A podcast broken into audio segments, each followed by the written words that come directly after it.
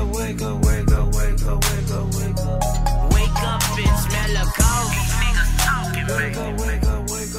Hello from my Ram Cave, and welcome to the Greatest Show on Grass podcast. I'm your host and ringmaster, Joshua Newman. The Greatest Show on Grass explores the past, present, and future of the recently reborn Los Angeles Rams. The Rams are heading to the UK this week to take on the New York Giants and Janoris Jenkins, who spent four years playing for the Rams in St. Louis. We're dedicating this, our 20th episode of The Greatest Show on Grass, to the man who wears number 20 for the Giants. But first, let's talk about Sunday's game against the Detroit Lions at Ford Field. As you probably know, the Rams slid to 3 and 3 after a disappointing 31 to 28 loss to the Lions. As per after every other loss this season, Rams fans demanded changes, specifically 3 of them. 1. To fire head coach Jeff Fisher. 2. To insert Jared Goff at quarterback. And 3. To go back to the old school uniforms. Though these demands come from a good place, the desire to see a championship caliber team that pays tribute to the Rams' Los Angeles heritage, they are, in my mind, desperate and futile. We've been saying this since the preseason. The Rams are not a good team. They were 7 and 9 last season, and unless Jared Goff is ready to take the field sometime soon, and I unfortunately don't think he is, they didn't improve a single position via the draft or free agency this past off-season. Their best personnel move was erasing an earlier personnel move, i.e., releasing Butterfingered tight end Jared Cook. Could the Rams be 4 and 2 this year? Sure. Uh, but they could also be 2 and 4, firing Jeff Fisher, putting Jared Goff in at quarterback, or going from Millennium Blue and New Century Gold to Royal Blue and Yellow aren't going to improve things. The Rams are a middling team with middling personnel. Thankfully, it's a middling league, so they still have a not impossible chance at the postseason. If that sounds fatalistic and dire, well, here's something good that came out of Sunday's loss to the Lions.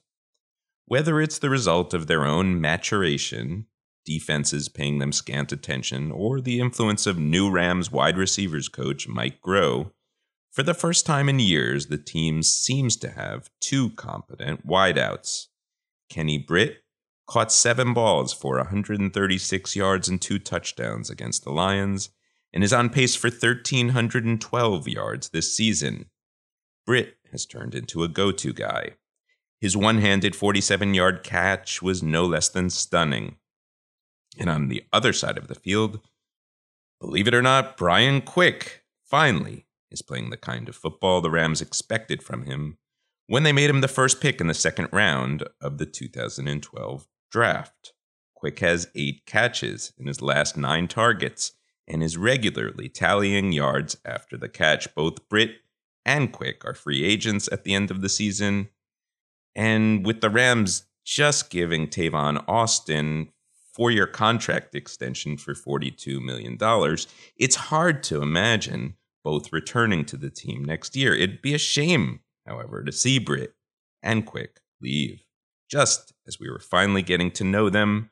But such is fate sometimes, as we learn in our next segment.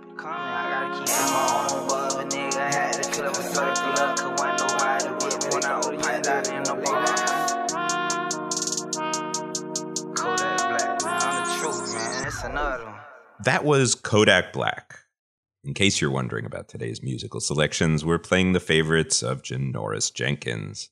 Earlier, you heard Boosie Badazz, and later, you'll hear Future. When your favorite player joins another team, it's a painful process that takes you along a path not unlike Elizabeth Kubler Ross's stages of grief, denial, anger, bargaining, depression, and finally, acceptance.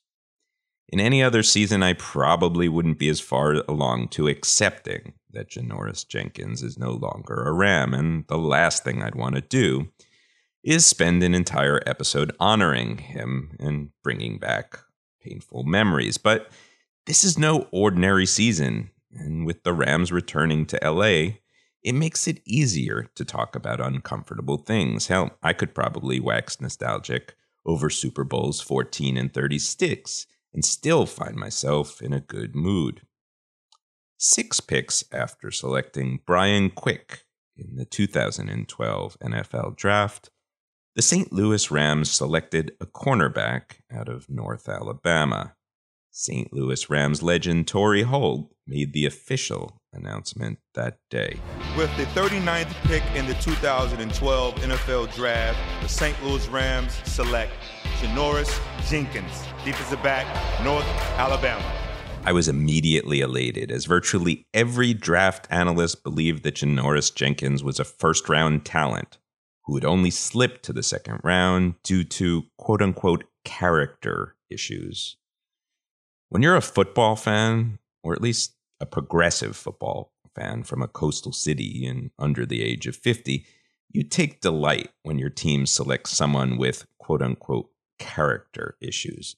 Basically, character issues are a euphemism for a guy you might actually want to hang around with, someone who likes to kick back, have fun, and do things other than quote Christ for fun.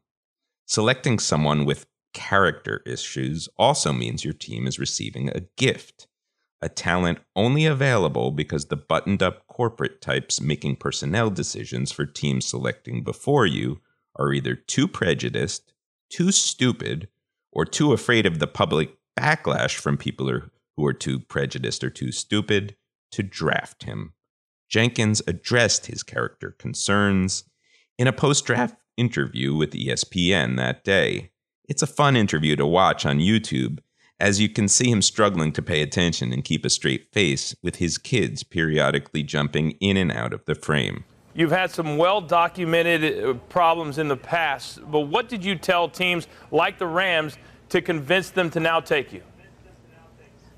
Uh, basically, I was honest. You know, I told them, you know, I admitted to everything I did and that I learned from it. And, you know, going to Division Two was one of my reasons not, you know, going into the supplemental draft because I, I wanted to show teams that I wasn't a bad kid. What were Janoris Jenkins' character issues? Well, he was arrested as a sophomore in 2009 at the University of Florida for his involvement in a fight after someone tried to take his gold chain near a bar in Gainesville.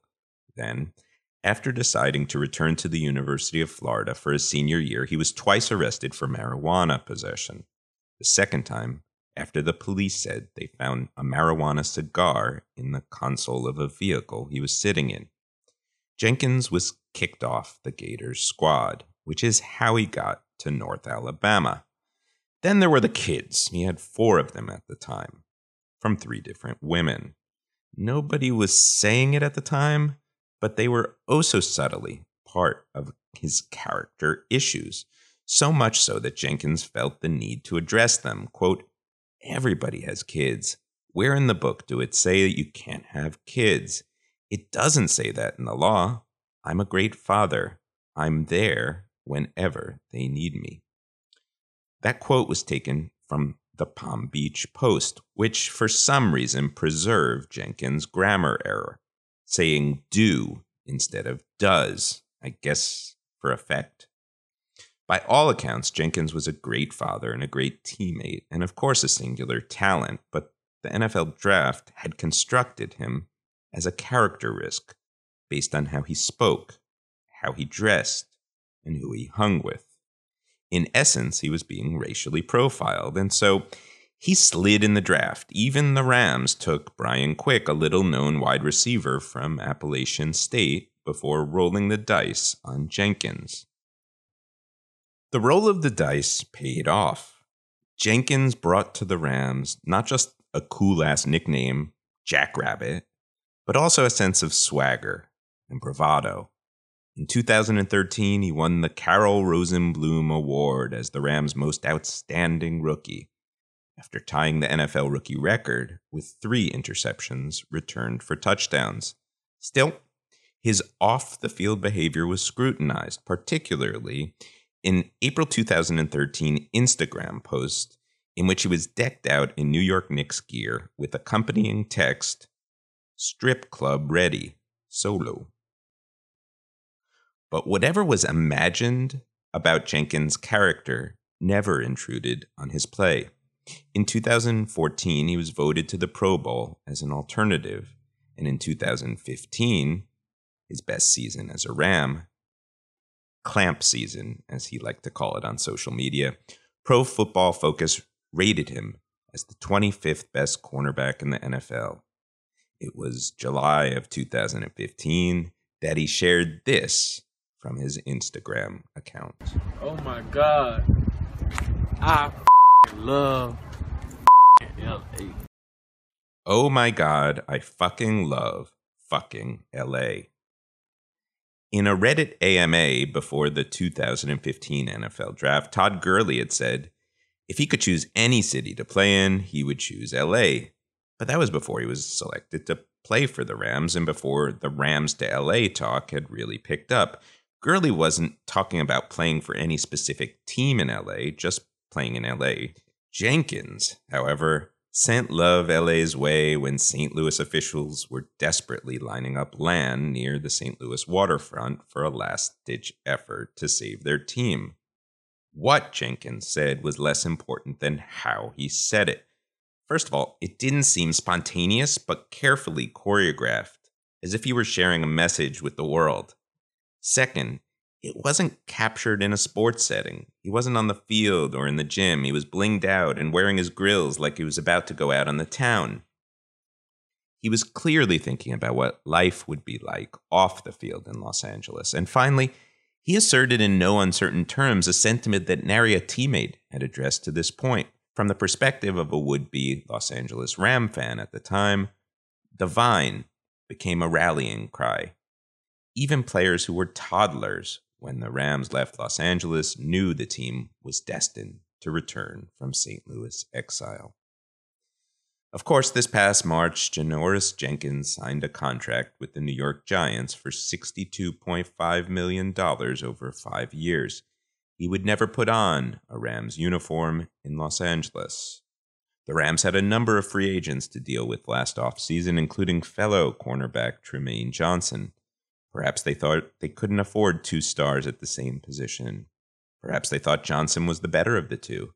Or perhaps Considering Jenkins' off the field image, they decided to quit while they were ahead, ultimately giving in to the same sort of prejudice that helped Jenkins slide to the team in the first place. Jenkins wouldn't get to go on Hard Knocks or get talked about on Jimmy Kimmel Live or have waffles with Ryan Seacrest. He would become part of a group of stars who began their careers with the Rams only to move on to other teams. Players like Dick Night Train Lane, Norm Van Brocklin, Bill Wade, Jack Hacksaw Reynolds, Kevin Greene, Jerome Bettis, and Kurt Warner. Soon after arriving in New York, Jenkins gave a press conference in which he explained the origins of his nickname, the Jackrabbit. Um, well, y'all know I'm from the Muck, uh, Pahokee, Florida near West Palm Beach. And um, you know, growing up, I always chased rabbits. And when I got to Florida, um, I didn't really know the plays, you know. And my coach saw that I was just moving everywhere and moving fast, so he just started calling me Jackrabbit. The city Jenkins grew up in, Pahokee, located on the shore of Lake Okeechobee, in the Florida heartland, is widely known as the Muck due to its mineral rich dark soil, which provides ideal conditions for growing sugarcane. But after the sugarcane gets harvested, rabbits tend to scurry from the fields. Quote, if you catch a rabbit and clean it, you can get $3 for it. If you don't clean it, it's like $2. It's a good hustle for one rabbit, Jenkins told the Gainesville Sun when he was in his first year of college. Jenkins' nickname works, I think, not only because of his ability to break and explode to the ball like a hopping rabbit, but because it harkens to a moment in his childhood when he realized that with the right patience and physical commitment, he could make a few bucks. Perhaps Janoris Jenkins is better off in New York City, where he can play in the shadows of Eli Manning and Odell Beckham Jr., and where the Jets are the tabloid's object of derision. But even since arriving in New York in March, the media has already made light of Jenkins' off the field image with some unsavory coverage. The New York Post, for instance, wrote a snarky story about his, well, now five children with four different women. It's a blessing to me, Jenkins defended himself. Because you got to look at it. I got five kids. I'll be there for my five kids. I can take care of my five kids. I could see if I wasn't able to be there, I wasn't able to be around, then it would be a problem. But I don't have those type of problems. Jenkins doesn't have those type of off the field problems and through 6 games this season hasn't had many on the field problems either. He locked down Dallas's Dez Bryant in the season opener, intercepted Green Bay's Aaron Rodgers in week five, and has played at a high level all season. Quote, with all due respect to the other corners in the league right now, Jeff Fisher said this week, it's hard to find one that's playing better than he is. I'm not going to lie. When I wake up this Sunday morning to watch the Rams play the Giants at Twickenham Stadium in London, I'll look forward to Kenny Britt getting Jenkins to bite on a double move, and Todd Gurley hurdling over Jenkins in the open field. And following this game, I likely will pay a lot less attention to Janoris Jenkins than I will the other corners who still play for the Rams. But I don't think I'm going to get rid of my Rams jersey with Janoris Jenkins' name and number on it. If rooting for the Los Angeles Rams has taught me anything the past 21 years, it's that you can still love players when they play in another city. Thank you for listening to the Greatest Show on Grass podcast. Please subscribe on iTunes, like us on Facebook, follow us on Twitter, and spread the word to Rams fans in your life, whether they've been rooting for the team for 30 years or 30 days. Stand up in the motor, bust the. Hold up, wiggy, wiggy, wiggy.